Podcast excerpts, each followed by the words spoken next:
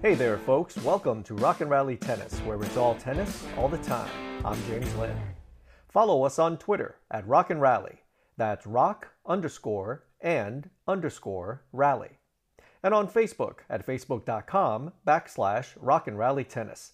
This is podcast episode number 207. Welcome to another segment of Just One Tweak. Inspired by our fans, Just One Tweak is a segment where I share my thoughts regarding a tweak or refinement I would make to a particular player's game if I were part of that player's coaching team. So let's get started. This is Just One Tweak, segment number 3, Ashleigh Barty. You know, at first blush, it may seem a bit silly to talk about tweaking the game of a player who has already had a lot of success and is an established champion. I mean, Barty has won 2 Grand Slam singles titles and is currently the number 1 ranked player in the world. With that said, I want to be clear that my comments are from the standpoint of what can potentially enable Barty to become a dominant champion. The operative word is dominant. Now, as we have seen, there has not been a dominant champion on the WTA for the past several years. It's been essentially a carousel of new champions week in and week out. As far as the Grand Slams are concerned, 14 different women have won the last 19 Grand Slam singles titles. The depth and parity of the WTA is certainly nice to have. However, the flip side to the lack of a dominant champion is that it can be challenging for fans to get as vested in any particular player because of the unpredictability, or as some would say, the lack of dependability of the top players getting through to the latter stages of a tournament. And we've seen this time and time again on the WTA since the beginning of 2017.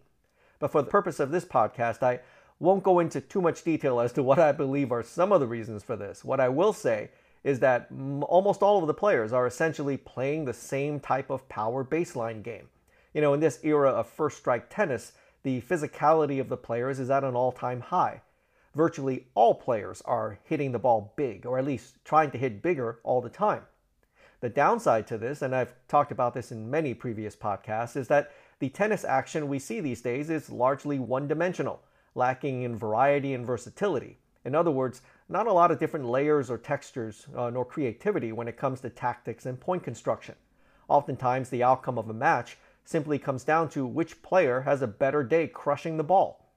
Now, this is one of the primary reasons why Barty's 2 Grand Slam singles titles, the first one at the 2019 French Open and then the second one at this year's Wimbledon, have been very popular among many tennis fans. Barty has a beautiful all-court versatile game. She is comfortable playing from any part of the court, not just the baseline. She does not hesitate to take the opportunity to move in on the net and put her exceptional volley skills on display. So, with all this said, what is the one tweak that I believe can help Barty become more dominant week in and week out? Simply put, she needs to add a little more variety to her backhand slice, more specifically adding a short chip. Now, Barty has an excellent backhand slice that is very reliable and nicely complements her two-handed backhand.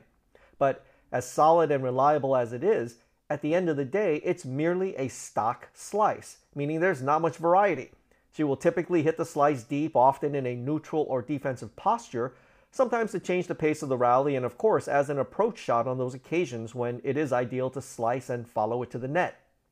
Now, in my view, the gold standard when it comes to the backhand slice is Roger Federer, who regularly uses a variety of backhand slices for offensive as well as for defensive purposes. Now, when you consider that Barty hits her slice almost 70% of the time off of her backhand wing, well, that represents a lot of opportunities to expand its use, particularly for offensive initiatives. So, why would adding a short chip to her backhand arsenal be a potential difference maker?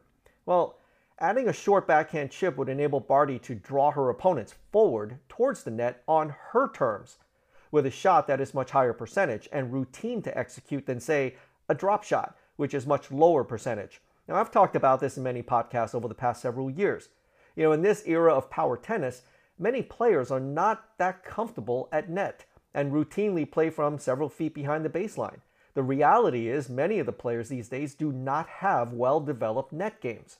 You know, the way the game is played today is all about the first strike, either from a big serve or ball bashing from in and around the baseline, typically with the forehand, which sadly has made the gameplay rather one-dimensional versus what it was in previous generations.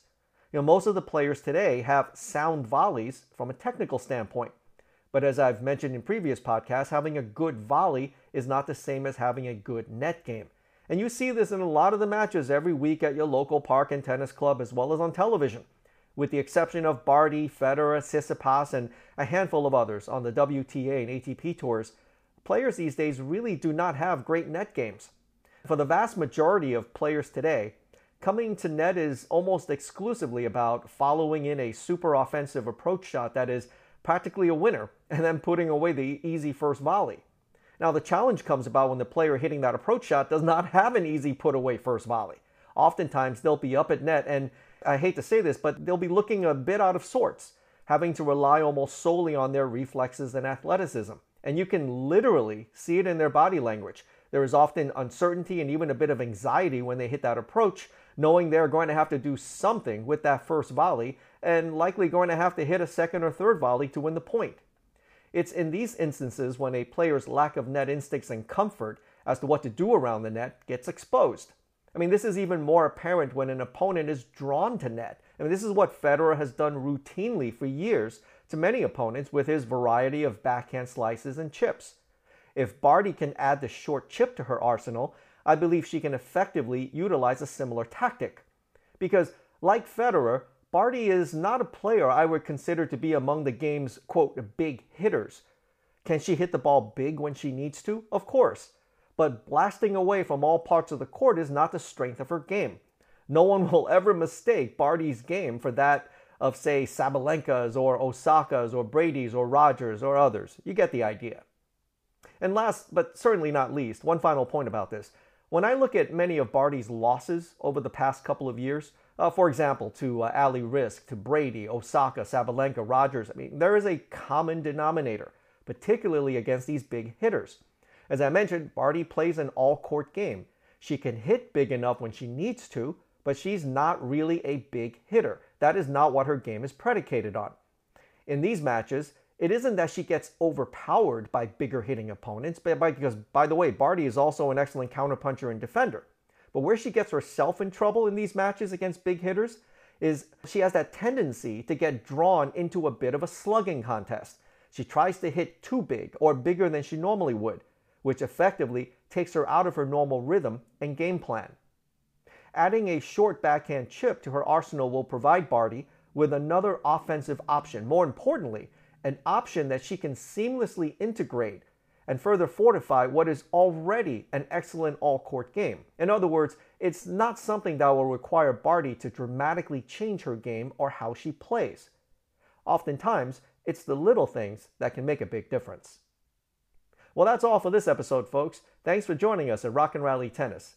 Please subscribe to our podcast at rockandrallytennis.com. I'm James Lynn. See you next time.